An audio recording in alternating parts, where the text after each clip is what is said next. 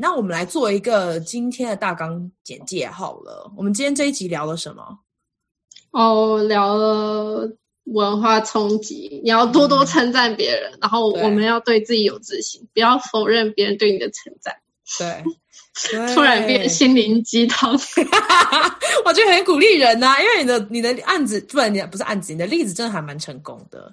然后你就很努力的去找行销相关的实习工作嘛，然后从无心变有心，然后后来就又跳到 OPT 的另外一家大的公司。嗯、对，就就更大一点的公司，你没有到很大，但是就是算中型、中小型的公司这样子。然后大家都很爱你。可是抽签的时候就抽不到，可恶！对，可恶，这可恶啊！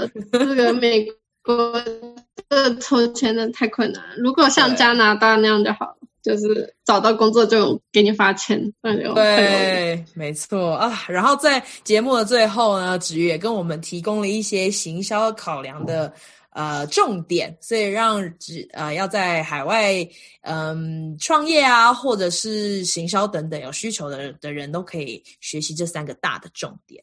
顺道一提的呢，是子瑜回到台北之后，他二月回去的。我们这一集是大概呃过年之后录的。那他最近也已经找到新的工作喽，所以就祝福子瑜他工作顺利。开始听吧。欢迎收听香料茶时间，我是黄平。在这个播客中，我会跟大家聊聊少数议题和个人经历，跟我一起喝杯香料奶茶吧。就差不多开始喽。OK，好，欢迎大家来回到香料茶时间。哇，一开始我就吃螺丝。我叫黄平，然后欢迎大家回来收听我们的节目。今天呢，我们呃邀请到一位现在回到台北的。呃，之前在美国留学，我的 好朋友，然后呢，他因为工作了一段时间之后，就必须要回回台湾，所以我就想说，在他刚现在刚好在台北隔自主隔离的同时，然后又过了一个年，所以呢，就特别要访问他，所以让我们来欢迎子瑜。Hello。有害羞的感觉吗？听众们，大家好，很害羞。对啊，是谢谢谢你特别花时间，因为我记得上一次我们在去机场的路，呃，路上就是录了三十分，大大概三十分钟。可是后来那一段就不能用，我不知道为什么麦克风出了一点问题，所以它就有一个非常大杂音。所以今天谢谢子瑜特别来跟我重录一次。啊、哦，不会不会，你好客气啊！我们都熟了，对不对？哎、欸，你已经隔离多久了？我刚好隔了大概差不多一个礼拜又一天吧，好像。OK，对，你觉得怎么样？很 happy 啊！有过到年吗？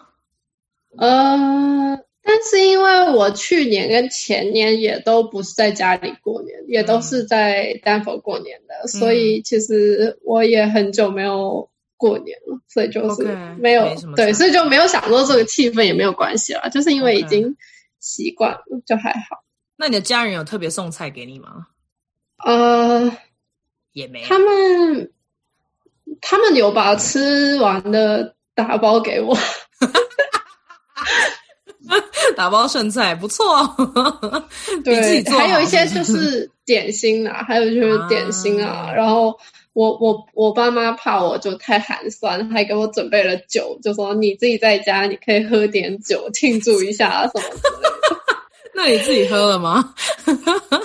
可是其实他们不了解我，我平常在家是不不自己喝酒的，我喝酒都是跟朋友一起喝。啊 OK，哇，爸爸妈妈听到这一集的心酸，女儿长大了不太了解，没有啊，因为很久没有住一起了，也是，就是平常在家都是我父母会喝酒，然后我会跟着喝，嗯，可是都是我一个人的话，我是很少喝的。对，了解，OK，我觉得我们先不要吊听众的胃口了，因为。我们今天要讲的是在美国的学习，就是你来念硕士班，然后还有后来怎么找实习跟找 OPT 工作的一些经历。那我们就先请子瑜来介绍一下你来美国的这个背景好了。好，那我其实大学的时候不是念国际关系的嘛，然后大概在大三、大四的时候就会，你会去做一些出路的调查还有规划嘛，然后那个时候大家也会开始找实习，然后就是在大概那个时候去找工作的时候，我就会发现说自己对商科的工作更有兴趣一点，可是因为我缺乏那方面的背景嘛，所以我就会想说，那我就需要去。获得更多的专业知识，帮助我以后可以走这方面的路。然后当时就是我也找到了几个就是关于行销的实习，然后在做的同时就会发现说自己还有很多专业背景需要去补足，所以那时候就决定说，那我也那我可能就去申请一个关于 marketing 的硕士这个样子。当然，我觉得可能跟同才关系。也有一些影响啦，因为当时我身边很多很多的朋友都也刚好出国留学了，所以就是在准备托福还有 GMA 的时候，就是比较有同伴一些，所以你就会有那个动力去准备，然后去申请学校，然后大家彼此交流就会更容易一些。对，你当时候在申请的时候，没有想过继续念国际关系吗？还是你就是打算就是要转业了？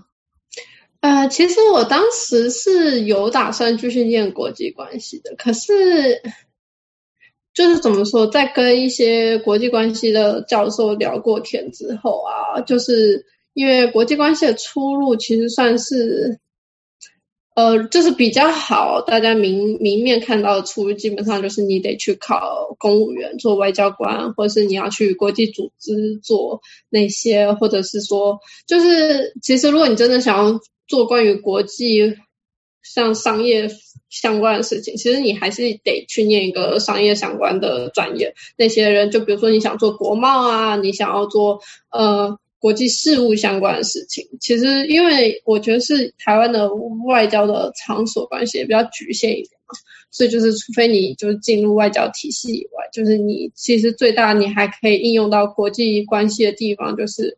去做商，就是因为台湾的国际贸易特别厉害嘛，所以那时候我就想说，不管怎么样，如果我想要我国际关系的专业知识可以被运用到的话，我觉得我去吸收一些商科的背景还是相当重要。所以那时候就决定说，那我就想要念一个商学院这样子。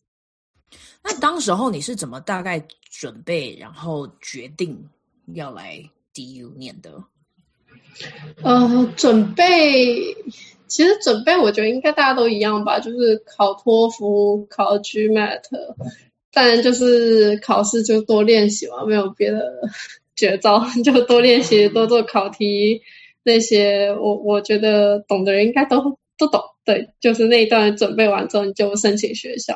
然后其实我我觉得很重要一点是申请的时程一定要抓好，因为我当时其实是考了第一次 GMAT 时候没有很好的时候，我就先投了一波学校，然后我又去考了第二次，然后第二次我才又赶在好像是五月底是最后的期限的时候，我又投了一波学校。所以就是这就到造成我自己给我自己一个困扰，就是啊天呐，我第二波投的太晚，所以当我第二波学校出来的时候，我第一波学校我已经都做好决定，因为我以为我第二波就是没有希望了，太晚了什么之类的。对，所以我觉得就是大家如果要投学校的话，一定要赶在第一波、第二波投，因为像我这种第三波投，你就会遇到像我一样，就是。你第一波、第二波的学校已经出来很久，然后你已经做好了要去一个城市的准备，然后你第三波学校出来了，所以就是 会比较困扰。对，然后我当时来 DU 还有另一个原因，就是第一个这是我教授毕业的学校嘛，所以就是他力推我来 DU，然后还有就是我当时就想说，我想要到一个华人环境比较少的城市，因为我相信如果我去，因为我自己觉得。我的英文口说，在我来美国的时候，并不是那么的流利，所以我会想说，我想要去一个华人更少的地方，然后去可以跟当地文化做一些交流，而不是去一个已经华人圈非常的壮大，然后你完全可以依赖华人圈生活的一个地方。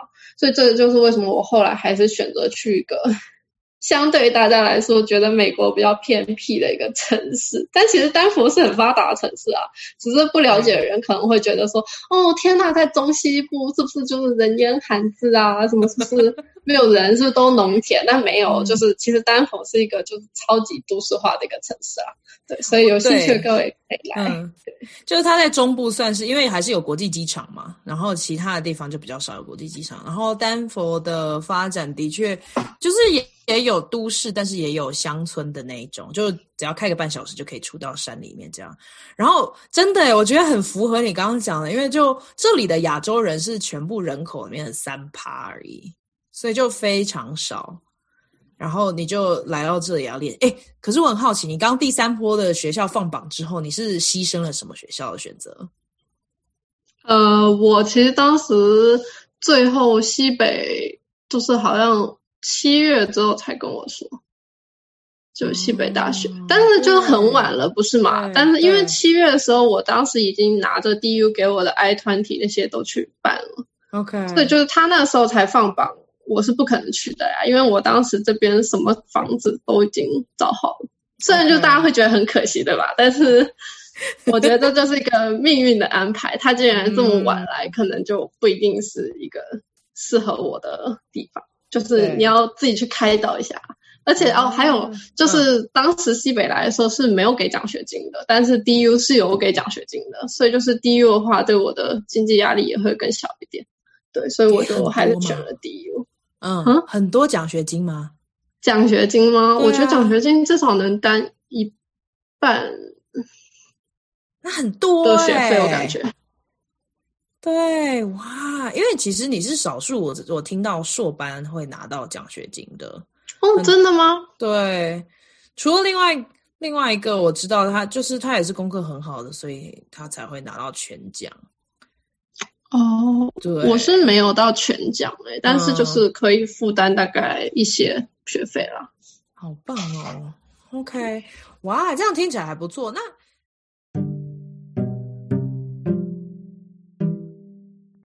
感觉你是一个很乐于接受挑战的，可是来到美国有没有碰过什么文化冲击呢？啊、哦，我觉得很多哎、欸。好啊，你说。嗯、呃，我我有，嗯，我觉得先从比较浅的开始讲好了，就是比较浅的，就是我觉得第一个就是审美差异吧，就是，嗯、呃，你在跟朋友聊天的时候，或者是我们之前班上也有聊过天，就是因为我不是念 marketing 嘛，所以是关于行销的。那其实你在行销一个产品的时候，你就会对于顾客的取向去做一些了解，然后关于审美这件事情，就是。因为美国是有很多不同肤色的一个国家，所以其实他们并不会去有那种强调可以美白的一个产品，他们绝对不会说美白，因为美白这件事情就像是你在否认你自己肤色，你在否认你自己这个种族的一个说辞。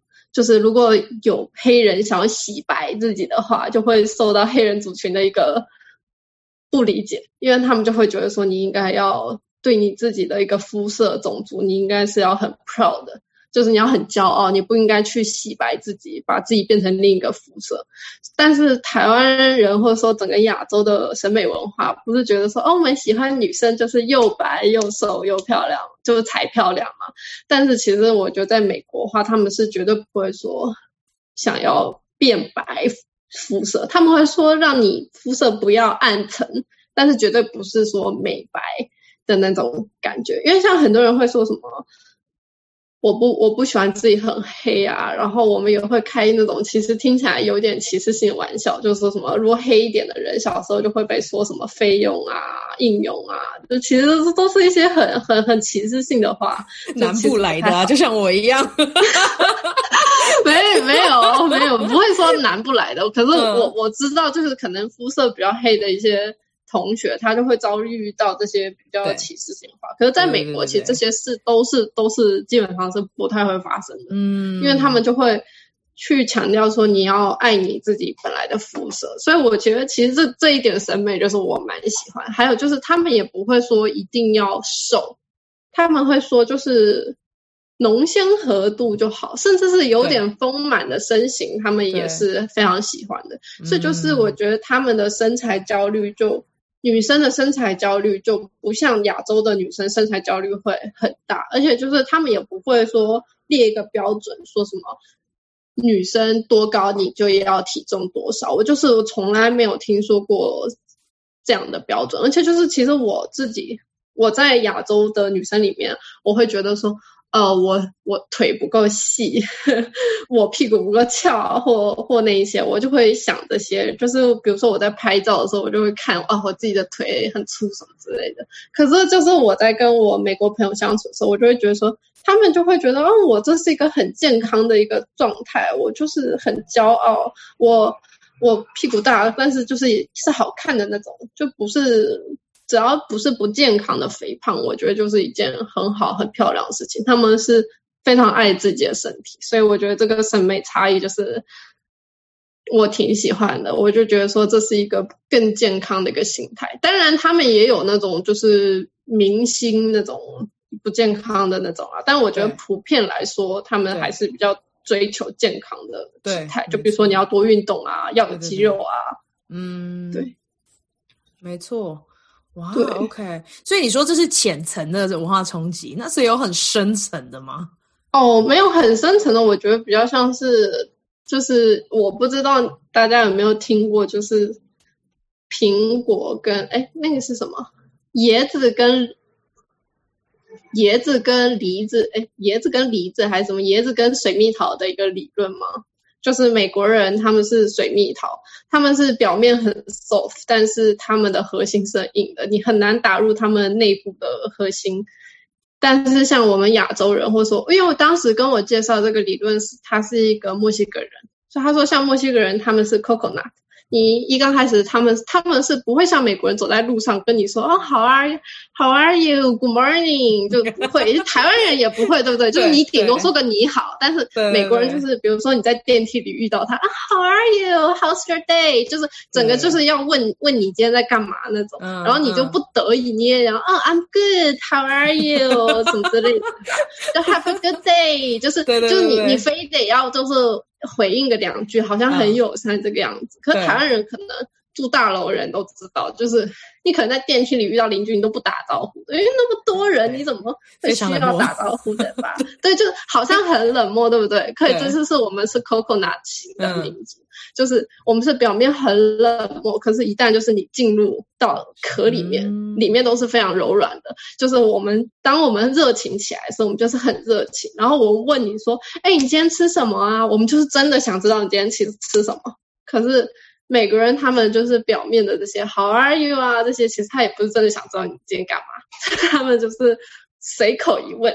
对，可是他们这个随口说的东西里面有一个是我觉得可以学习的，就是虽然他们可能只是表面的在说，就比如说你今天穿的很好看，我觉得这件事很棒，或是 awesome，great job 这些东西，我觉得其实虽然他们可能是很表面，可是其实不管怎么样，听的人。都会感到自信，而且会开心啊。那我觉得这件事情就是一件可以学习的事情，就是我可以把这件事情，我我应该要记起来，我要随时称赞身边人。当我看到一件值得称赞的事情的时候，我我不用说，就是我要记得说，我要去告诉这个人说这件事情是一个很棒的。然后我觉得我朋友今天穿得很好看，或是我觉得他今天头发很好，我就应该告诉他，因为我觉得告诉他这件事情。对我并没有什么损害，但是却可以让他高兴啊！而且我也确实是这么想的，那我就应该要告诉他。对，所以我觉得就让我变得很喜欢称赞我的周边的朋友，这样就是很正面啊。我我是不知道是不是美国人都是假称赞啊，但至少我是就是真的，我 因为我收到称赞的时候我会高兴嘛，所以我就会觉得说，那这就是一件我现在。会高兴的事情，那我也会很乐意去称赞我自己周遭的事情，我自己喜欢的东西，嗯、我就会去称赞。对，了解，嗯，的确在，在我觉得在我们的文化里面比较少会就一直很正面的去评论别人，但是我觉得在美国文化里面算是一个非常普通的事情。对，就是其实你都可以拿出来赞美。对，就 其其实你相当的普通且平凡，但他们就是能把你夸的，就是你真是太棒了！天哪，你真的做的很棒。然后就是一直鼓励你，嗯、因为我觉得其实还有一个原因，就是亚洲人普遍就是过于谦虚，而且自信心低落。就是比如说受到称赞的时候，就会很多人会去否定称赞。就会说哦，没有啦，哦哦不是啦，或者哦我就是幸运啊。可是其实你就是很努力的得到了那个成果。其实我觉得你就是可以很骄傲的说，对啊，谢谢你，就是用感谢或者是去，或是你反反过来去称赞对方，去迎，就是接受那个称赞，也是很重要的一件事情。你曾经被别人就提醒过这件事吗？因为我觉得我们。从从台湾文化出来之后，我会不自觉的，然后就否定了别人的赞美。你有曾经遇过吗？还是你自己默默观察归纳出来的？啊、呃，我妈妈跟我说，我会否定别人对我的赞美，嗯、就是因为就比如说我我考上大学的时候，我就会觉得说我我不想让别人知道，或者说别人称赞我的时候，我会很不知所措，我就会。很尴尬，然后我妈妈就是跟，就是好像回家的时候就跟我说，其实我不知道为什么你要对你考上一个很好的大学这么感到很尴尬，或者说感到一个不知道为什么你会耻于告诉别人，你是不是怕别人你在？因为我我我心里是说我我怕别人觉得我炫耀，或者说我怕别人会心里不舒服，觉得说我好像考上一个好大学我就。很 show off 那种，但他的意思说，可是别人称赞你的时候，如果你不去，就是你你你是很努力去考上这个大学，你你多么努力的念书，大家都知道，那你就直接跟他们说谢谢谢你或什么之类的就可以了，就是你不需要说一直去否认说哦哦没有啦，我运气好哦没有啦，就是刚刚好什么，就是我我觉得去这样，就是那个。提醒我之后，我才开始去想说，哦，我是不是应该要去接受这个赞美？然后到了美国之后，我就更发现说，他们是很善于赞美别人的一个民族嘛。然后我就会觉得说，对，我如果去否，我如果一直去否认他们这个赞美的话，其实赞美的人心里会觉得。哦，所以你是觉得我眼光不好吗？你你懂吗？就是我 赞美你是因为我觉得你很棒啊，然后就是，对啊，就是，所以我现在有时候听到。可能周边的朋友，我赞美他的时候，他在拼命否认的时候，我就会觉得说，哦，他应该是自信心有点低落，就是我要多多的赞美他，让他要建立自信心，就是他应该要相信别人赞美他的东西是一个真的，他应该相信说他这个是他具有的能力。对。嗯，对，诶，这个在你硕班的阶段里面也算是一个，我一直在想，就是我自己也有遇过，好像呃。就是每一个人都需要把自己的一些成就拿出来说一说，然后我不知道你在硕班有没有碰到这样的状况，因为我们太过于谦谦虚，然后以至于全全班的人就会默默忽略我说的东西。然后后来观察一一个学期之后，就想说不太对，就是我应该也要正面的肯定我自己的经验，即使我不是来自于这个文化。那你自己在硕班的时候有碰过什么样是比较大的学习的的事情吗？嗯，我觉得在硕班的时候，还有一点就是，就是亚洲的文化，或者是说，我不知道是不是每个家庭啊，那至少可能我周遭或是我的同温层吧，就是感觉是一直在强调说你要独立啊，你要自主啊，不要麻烦别人，不要麻烦别人啊。但其实我觉得美国的话，他就会很强调说要互助啊，要。你要去问一些，就是当你需要寻求帮助的时候，你就应该要去寻求帮助，而不是说你一个人在那啊、独立自主，不麻烦别人这样子。就是不要害怕麻烦别人，应该怎么说？而且就是我觉得这点就是不只体现在交友吧，就包括说求职上面，其实他们也是一个非常非常依赖人际关系的一个求职体系。就是台湾人会想说什么我不不走后门啊什么的。但是在美国，其实通过内推啊，或是朋友介绍得到职位是非常非常非常普遍的。而且就是我记得当时我们在商学院的时候，呃，职涯老师就跟我们说，美国大概百分之八十以上的职位都是透过熟人介绍填补的，然后补满之后，或者说甚至是周边他们没有人可以补的时候，他们才会去开放职位出来。所以就是你如果能透过内推啊，或者是熟人推荐，其实是最好可以得到职位的一个方式，因为其实剩下来会开给 public 的，其实都已经。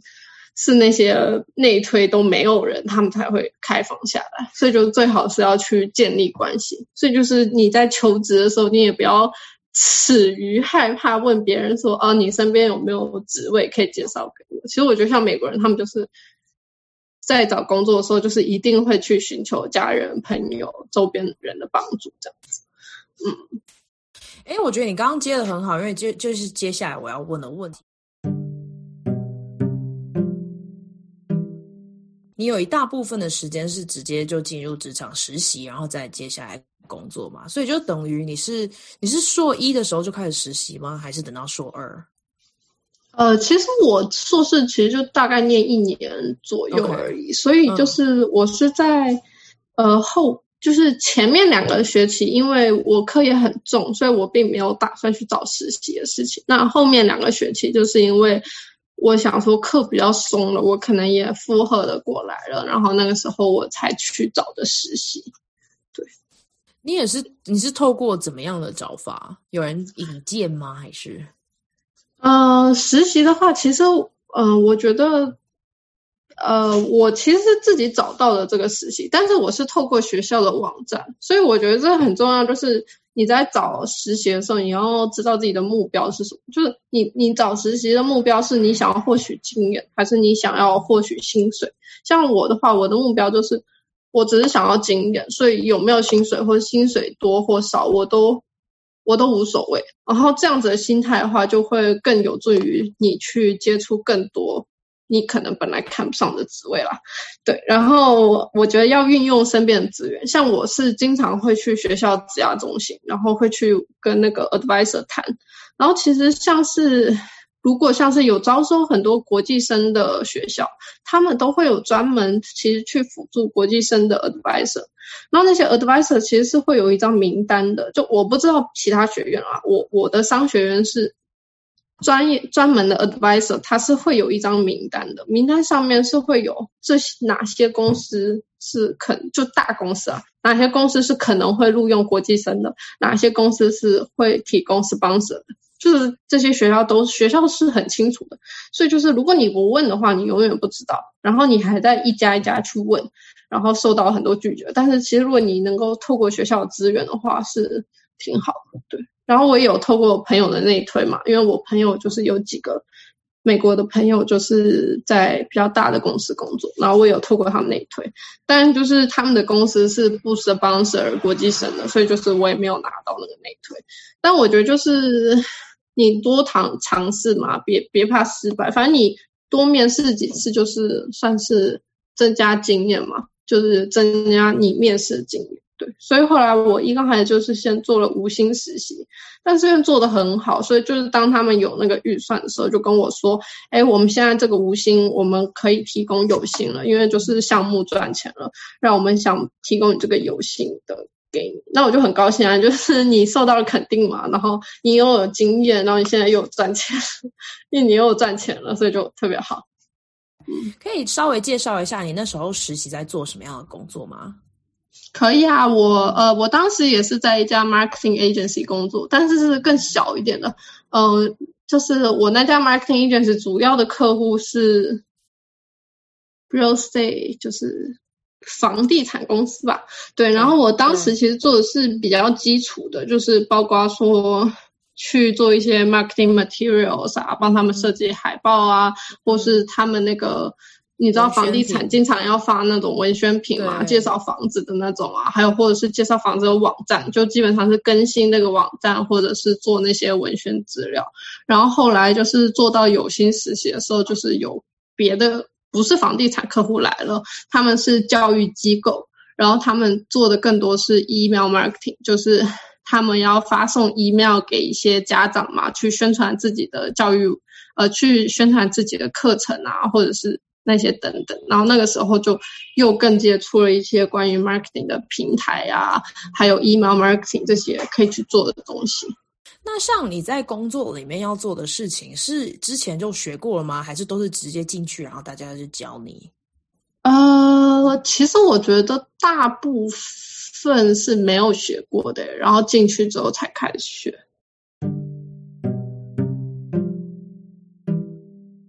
对啊，然后我觉得像你刚刚在讲，就是我自己找工作的经验是，好像美国企业非常重视我们是不是一个团队合作的人。Team player，那你自己在你的工作里面也有这样的感受吗？呃，对，但是我我当然会说这个跟专业还有专业之间是有区别的。但是以我们 marketing field 来说，我觉得团体合作是非常非常重要的事情，因为你一个 team 不可能你自己一个人不可能做所有的事情，所以你一定是要有一个。Team 去帮助你，而且我觉得这跟美国文化也有一些关系，是因为美国的文化非常强调专职专人去做，就是这这项工作就是这个人去做，所以呢，就是你不用会所有的东西，你就是会你会的东西，然后你把它做到专精，然后其他你不会的会有别人就是专业的人去做，但是你一个专案肯定是需要你们不同的能力去合作才能完成嘛。所以就是这这个时候，你沟通还有 teamwork 就很重要。虽然你有时候会觉得说，唉，你这事情我自己做就可以了，干嘛一定要 pass 过去 pass 过来就很麻烦，对不对？可是其实这是我觉得啊，就是虽然说这对整个公司你会觉得好像效率不太好，就是因为你要沟通来沟通去把这个案子做完，传给他，传给。可是对于员工本身其实是很好的一件事情，因为其实你就只要做自己。被赋予的那项任务，然后做好，你就可以下班啦，就比较轻松啊，就哈哈做完，然后就可以下班了。对，对，但是有时候，对，这就是为什么有时候我们会觉得美国人笨的原因，就是因为他们只需要做一样工作就可以做到退休。真的啦，真的就是就是很多人不是会说，觉得天啊，怎么美国人这么不会变通？为什么问这个问题，嗯、他们还说什么要问别的部门？就是因为他们就是专职专项，然后他们那个人就真的只需要做那件事。然后他们不会的，他们就会 pass 给会的部门做，所以他们不会的东西，他们可以一直一直不会。可是我觉得在亚洲公司，就是你不会的东西，你要自己去学。但那美国人就没有，所以他们就是可以很笨，但是可以做到退休的一个民族。然后加班，哎，对对对对，我我们我是自有迷思吗？你们会需要常常加班吗？还是你可能不需要？那你的同事需不需要？我的同事，呃，我我也我们整个公司都很少加班的。我忙季的话会加班，忙季的话大家都会加班。我们的忙季就比如说年末的时候是忙季，或者说遇到大节日的时候是忙季，你懂吗？就是 marketing 的时候，就是比如说年末我们要做所有的报报表统整，或是规划下一年的。整个 marketing strategy 的时候，所以年末就会很忙，而且因为我们是 agency 公司嘛，所以就是所有的客户的东西在年末月末都会需要做一个结报出来给他们，所以就是在月末、年末、季末的时候都是最忙的时候，因为那个时候你要帮他们做结案，你们要推新的案子给他们，所以那个时候是最忙的。然后那个时候的话，就会加比较多的班。就是，可是我我的我自己的职位，我加班大概是顶多加到八点九点左右，对，然后中间就是以前啦、就是 COVID 之前加班的话，就是公司会买晚餐啊什么的，所以就也还好。哦、是一整个办公室一起加班，然后还会公司请客吃饭，这么好？对，但他一般是 team 加班，就比如说我们 team 加班，然后因为我跟因为我们公司是这样的，我们是一个 agency 公司嘛，那我们有 marketing team，然后 develop 呃 design team，然后 design team 就是包括设计师啊，还有网页编程那些都是 design team 的。然后基本上就是我们 marketing team 是跟客户对接，然后我们再把工我们再把东西 pass 给那个 design team，他们给我们，我们再跟客户对接这样子。所以我不太清楚，就是 design team 他们有时候会加班，就比如说。客户很机车的时候，就比如说客户前面说啊，我觉得这个蓝色有点太蓝了，那可不可以改成绿一点？然后给他绿一点之后，他说因为太绿了，要不要再改成就是蓝一点，什么 ocean 蓝，就是都客户都发明一些都没有的名词。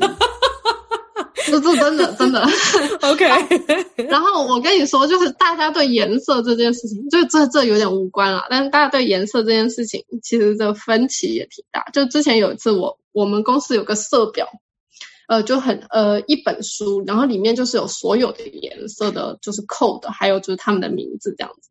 然后有一次我就翻到翻到了一页，然后那那一页在我眼里看来就像有点像是绿色，我就说。世界绿色我都不喜欢，然后我们两个 designer 就是看过来就说：“你叫那个绿色吗？”然后我就很震惊哦，因为那个在我眼里怎么看都是绿色，我就说这肯定是绿色啊。然后他们就说那个叫黄色好吗？然后我就啊，怎么是黄色？这怎么会是黄色？然后还有一次是我我在我眼里是灰色，他们说这很明显是紫色。等下，他们在跟你开玩笑吗？没有，他们就是是其中一个个 designer 跟我说，我我说你可以把那个灰色还有那个绿色给我吗？然后他就看了我一眼说，嗯、那很明显是紫色跟绿色啊，你在哪里有灰色？然后我就很震惊，因为我就会觉得说，哦、那明明就是紫色，呃，那明明就是灰色，对，对吧？嗯。然后他就说，你不信，你去问另外的 designer 那是什么颜色。然后我就拿着那个颜色去问他说：“嗯、你觉得这个是什么颜色？”我没有，我甚至没有跟他说灰色或者我说你你觉得这什么颜色？他看一眼说：“这很明显是个紫色啊。”但问题是，我觉得任何没有受过专业的人去看，都会说那个是灰色。OK，啊，因为客户也跟我说那个是个灰色。对对对对对啊，所以就是跟。对，所以就是跟 designer 部门沟通的时候，你就会知道说，其实有些语言就是不是共通的，就是你最好是要给他们一个代码呀，或者给他们直接看图片啊。你在那边直接跟他们说紫色、灰色，其实跟你想象颜色是不一样的，因为在他们的眼里，他们可能可以看得更细致，他们会在这个灰色里面看到紫调，那他们就会觉得说这不是 pure gray，那这这就是有紫色，因为它里面是有紫色的。所以我就是很震惊，学习了，太有趣了。所以你实习了，然后从无薪到有薪，那后来你 OP 就毕业了嘛？然后 OPT 的工作也是同一家公司吗？呃，我 OPT 的工作是另一家公司，就是比我本来的这家 agency 更大的一个 agency，大概是呃二二十到三十人上下一个 market marketing agency 这样子。嗯，然后我大概是用我实习的经历，然后去、可能是去说服了老板吧。哦，你当时候怎么怎么自己推把自己推销出去啊？哦，当然我。也是去指压中心去，呃，就是我去指压中心练习了很多次面试嘛。然后他们当时我觉得有个很好的诀窍可以分享给大家。我觉得 STAR 大家肯定都听过了嘛，就是一个故事，你出现了一个 situation，然后你你要怎么去解决这个 situation，就是你在里面的 work 是什么，然后最后的结论是什么。我觉得这大家肯定都知道了嘛。但是我觉得还有另一个是，我当时我的 advisor 跟我说，你列出三个自己的优点，然后在所有的例子里面，你都要反复的去强调你这些优点。所有的例子，不管他问什么问题，你举的例子就是在强调你的这三个优点。然后，所以你一个优点，你最好想两三个例子。然后，不管他们问你什么问题，你就是强调说我我有这些优点，而且这些优点是特别特别符合这个职位的。然后你就去反复的紧扣主题，然后你只要想到说，不管你问什么问题，你都要回答这三个优点的时候，你去回答问题就比较不会离题，因为你就知道说，我回答这个问题，我就是要展现我的优点，我的优点是哪些？就是这三个，对，你就不会去想说，天哪，我这题我要回答什么？我要讲什么故事？我我这题他在问什么？就是不管他问什么，你就是回答你的这三个优点，这样特别有效。哦，因为我不是念商的，请问 STAR 是什么？呃，STAR 其实我有点特忘记实际上是什么了，但是我们，我们等下查一下。它是一个策略吗？是还是一个？哦、我我现在我现在好，先偷看一下，有找到。我记得 STAR S 是 situation，对，就情境，嗯、就是你你现在面临的这个情境，然后 task 就是任务，就是你你你就是你需要做哪些事情去解决这个 situation，然后 action 就是你的行动，你是怎么去执行去做这件事情，然后，result 就是 solution，你你这个整个结束之后，你得到的 solution 是什么？呃，你得到的 result 是什么？是什么结果？就比如说，啊、我以前在什么地方？就就比如说在学校好了，我在学校遇到了一个难题，就是我们学校派发了一个派发了一个什么什么东西给我们，然后要让我们 teamwork。可是呢，我们遇到了一个困难，就是同学之间的呃同学之间的那个时间都配合不上。那我们不现在不就有个 challenge 吗？那我们要怎么去？我们要怎么去解决呢？那我们的解决问题就是解决方法就是我们可能用分享文件啊，或是我们去创造一些就是共同可以去使用的一些资源啊，或是等，或是两个两个小组啊，去每次做出 solution 啊，然后什么什么，然后你在里面扮演的职位是什么啊？就是你大概跟公司说一下，然后最后的结论是什么？结论就是我们虽然在每个人都时间很紧的情况下，但是我们还是。找到了一个可以彼此线上配合的时间，或者是我们运用了不同的工具去辅助我们做这个 teamwork，最后我们的成绩是一个很好的结果，而且我也从中学习到如何在一个更很艰难的时间里面去做一个时间管理，以及跟朋友配合的一个结果。对，这这这个大概就是标准 STAR 的一个面试流程。就比如说你在提一个例子的时候，你。对，你讲述一下，你要把它讲完这样子。对对对，就是你、哦、你做的这些事情这样子，然后这就是可以很清楚的告诉面试官说，呃，你解决你解决问题的能力，然后你在里面可以行使什么职责这样子。对，哦，哎，然后再来啊，你刚刚我觉得这个策略超好的，因为我没有听过，所以我觉得啊、哦，真的吗？对，你可以去查一下，这个真的是 很有名的。然后我当时。就是也运用了很多这个方式去面试，然后找到了很好的工作。就是你每每一个去准备自己的例子的时候，你都可以去看一下，这有没有符合 STAR，有没有写出情，有没有叙述好情境，有没有说出你是怎么解决方法的，然后你解决完之后，你的结论是什么，就结果是什么？对。你当时候怎么推销自己的？你的优点三个优点，其中一个是什么？其中一个优点是我是 self learner，、嗯、就是我是一个很喜欢自我学习的人。即使学校没有强迫我去学习这些新的知识，可是 marketing industry 是一个非常非常快节奏的一个。产业，所以呢，在即使在没有学校强迫我的情况下，我也会自己去学习一些 marketing 新的知识。比如说，我会自己去学习使用不同的嗯 marketing 的平台，像是 HubSpot 那些有就是可以 free 使用的。然后我也会自己去学一些关于网页编程的 code，即使我可能不一定会用到，可是我知道这是。你跟网页编程师沟通的时候，你有可能会需要使用的东西。那我觉得我就是一个非常乐于去吸收新知的人，所以就即使到这个新的工作里面，我有遇到我从未碰触过的东西，我也会很快很好的把它吸收完成，因为我是一个就是可以自我激激励自己去学习新知的一个人。哇，好 心动哦！想要聘用你，感觉你就是一个很认真的员工。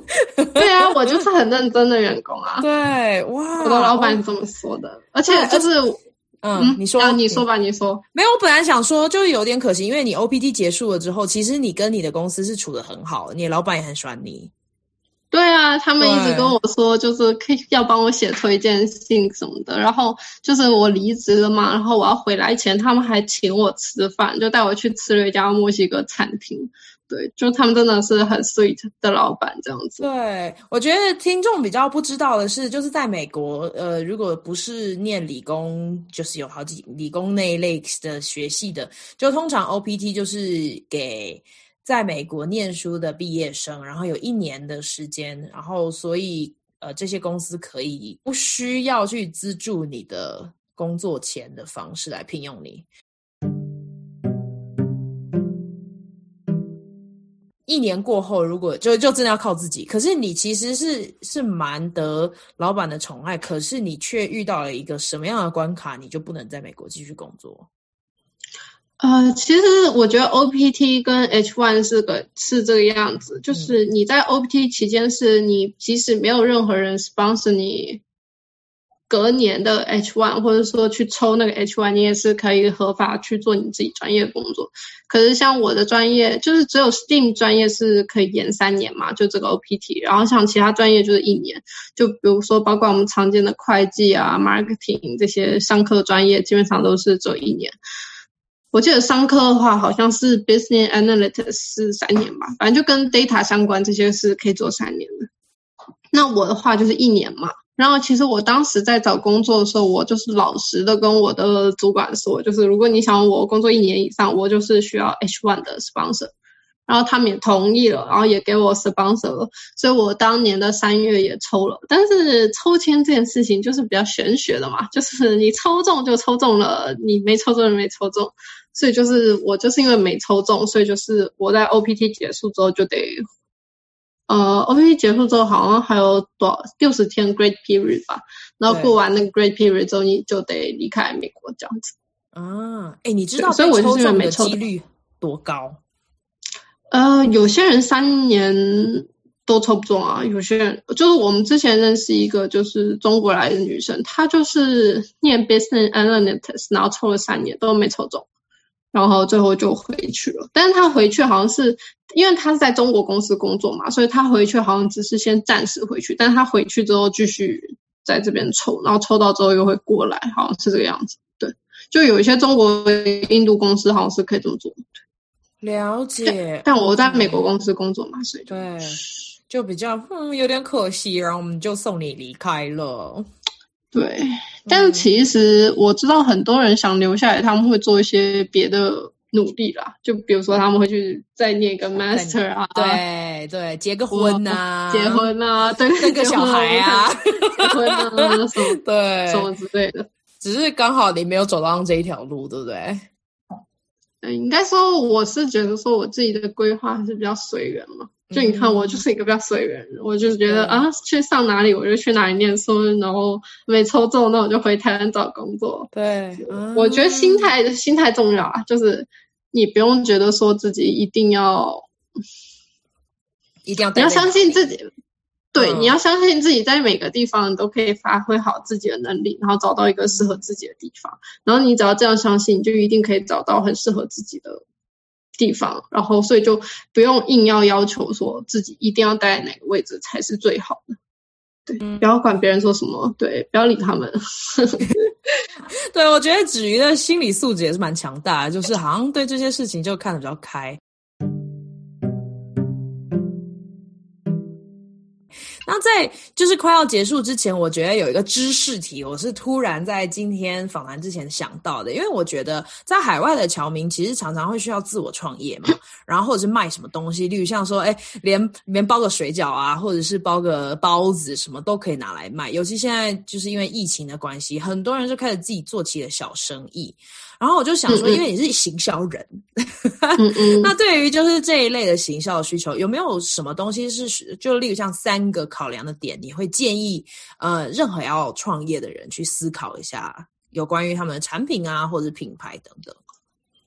啊、嗯，我觉得第一个我一定会说是你永远要考虑你的客群是谁，他们的需求是什么。而且千万千万就是不要去想象你的客群需要什么，你要去了解他们需要什么，因为想象这件事情跟实际有可能是差很多的。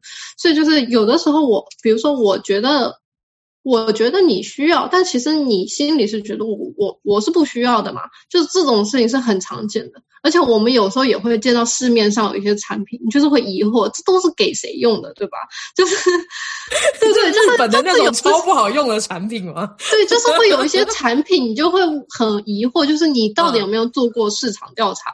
所以其实就是。不不管怎么样，你去问周遭的朋友也好，或者是你实际上发一个问卷也好，或者说你你直接上网查已有的资料也好，你去了解你的客群是谁，他们的需求是什么，就是这是一件非常非常重要的事情。而且就是我知道很多海外侨民嘛，那他们你们的客群，你是想要你是想要针对一样是华人的人做推销呢，还是你想要针对说，其实你想做的是一个更大范围的推销呢？你是想要你的客群是锁定谁？就是你的我们那个叫什么？Target audience，你要去对，这、就是主力消费的人群是谁呢？你一定要去设定清楚，甚至是你要了解清楚，这是不是他们这的需求是符合你的产品，或者你的产品有没有达到他们的预期？嗯、对。然后第二个就是你要去想，就是。当你了解你的客群是谁哦，你他们的需求是什么的时候，你就可以去想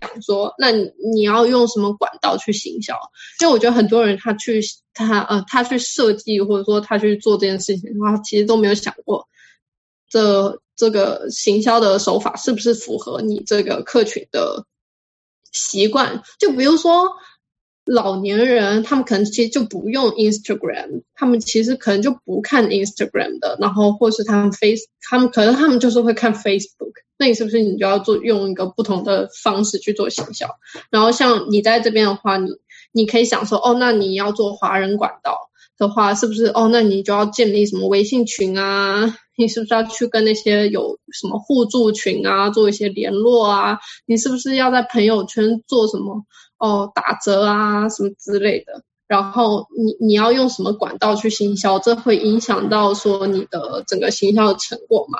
然后我知道还有一点，就是我特别特别想要讲的，就是现在很多人都一定会用社群软件去做宣传，就比如说创一个 Facebook 专业，创一个 IG 账号，或随便，反正或者是建立一个网站或什么之类的。你你需不需要这样的事情？其实你也是需要想。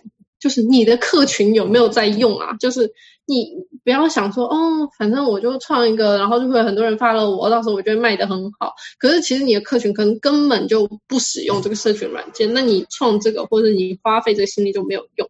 然后还有就是社群软件的群体的打造不是一步登天的，就是品牌你可以一夜之间你把它创造好，可是品牌的知名度。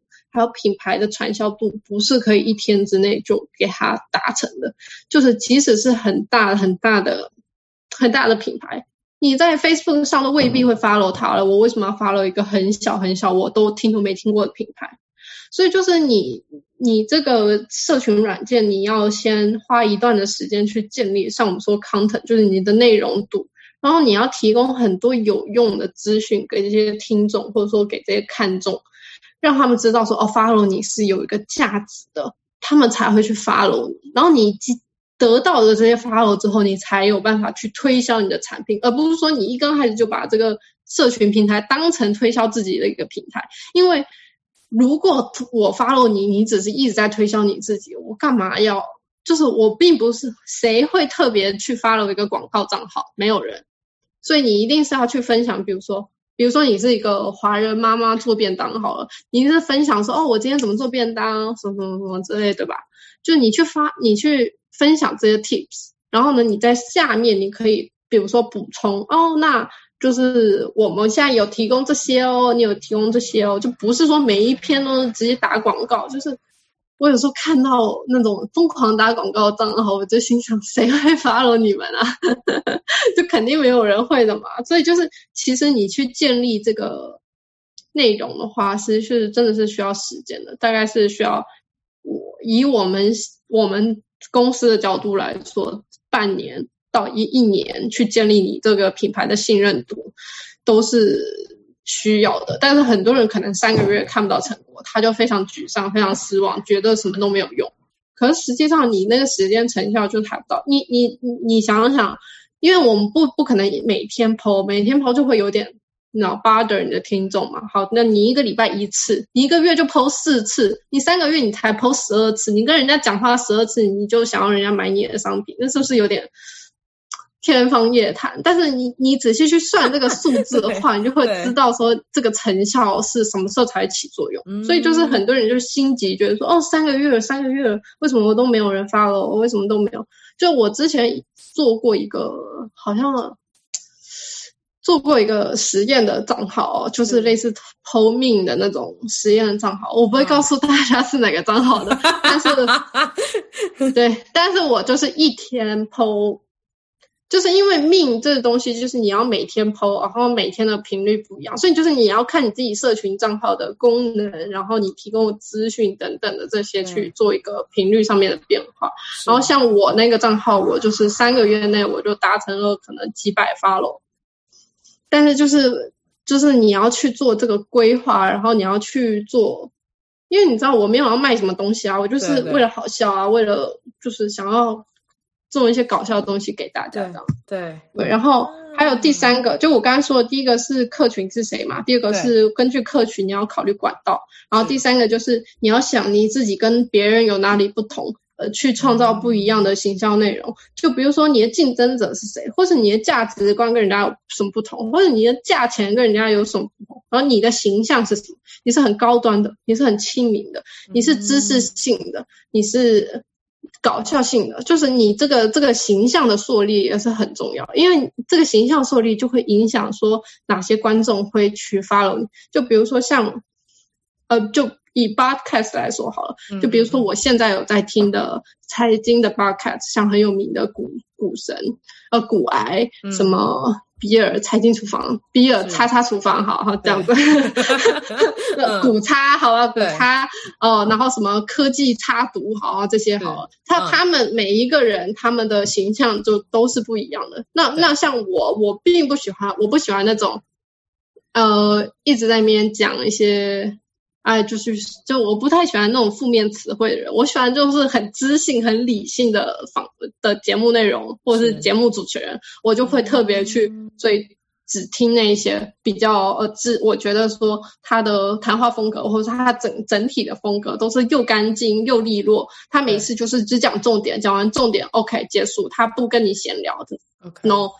然后，如果我想听那些哦闲聊的，就比如说放松类的、瑜伽类的，那我、嗯、我我会去找类似那种清明类，或者所以就是我觉得要看说你自己定位自己是什么，你跟别人有什么不同。就比如说同样在做哦对一样，同样都是华人妈妈便当好了，嗯、那你。在丹佛的华人妈妈，你是不是跟西岸、东岸的华人妈妈，你肯定有不一样的地方？就比如说，哦，天哪，我想到丹佛，哦，你要常常上山爬山，那是不是你就可以做一些关于爬山相关的系列？或者，哦，怎么样可以是又容易保鲜，你上山做又容易，等等等等，或者说，或者说，哦，那丹佛有什么跟人家不一样？就是。哦很难吃到新鲜的海鲜，那你要怎么把这些海鲜做的好吃？等等等等，你就自己去想说，你有什么特色跟别人不一样的，和你的形象那些，去包装好你自己，然后才能办法有效的去接触你的听众或者是观众，或者是对。你的客群等等，对啊，这个很有用哎，果然是专业，都不用呼吸就可以直接三个点这样讲下去，真的佩服每一个人，真的是行行里面就有不同的专业，我这些都呼好，我会好好思考一下我自己的频道设定。嗯，好啊，那在我们快要结束之前呢、啊，你有没有什么别的要补充的？别的要补充的，嗯，大家多多 follow 屏好不好？他真的是。谢谢，对，请大家多多 follow 我，这香料茶时间或者 Chai with Ping，在脸书或 IG 上面都有，YouTube 上面也有啊，所以可以留言跟 email 给我。那至于如果有听众想要跟你联络，他们要怎么找到你？呃，就是可以提，可以用 email 联络我，或者是我也有放我的 IG 账号，嗯、也可以用 IG。Message 我，但是虽然我是怀疑有什么任何人 对我有兴趣了。Oh well, we never know。如果真的有人兴趣的话，记得告诉我。对，我不知道，但是我我一定会告诉你。好，就是子瑜的联络方式会放在我们的资讯栏。然后，对，所以今天非常谢谢您。那我们今天谢谢子瑜上我们的节目。啊，谢谢平邀请我这个宝贵的机会，让我可以。分享我内心一些细碎的东西。对，祝福你在台湾找工作顺利呢。啊，天哪，别说了，他太焦虑了，我的天，我就觉得不，我一定要有自信，我在哪都会做得很好，我会找到一个超级棒的工作，然后到时候等我做的很棒之后，我再回来分享。好，对，没问题，我等你回来。好，那就先这样喽，拜拜，拜拜。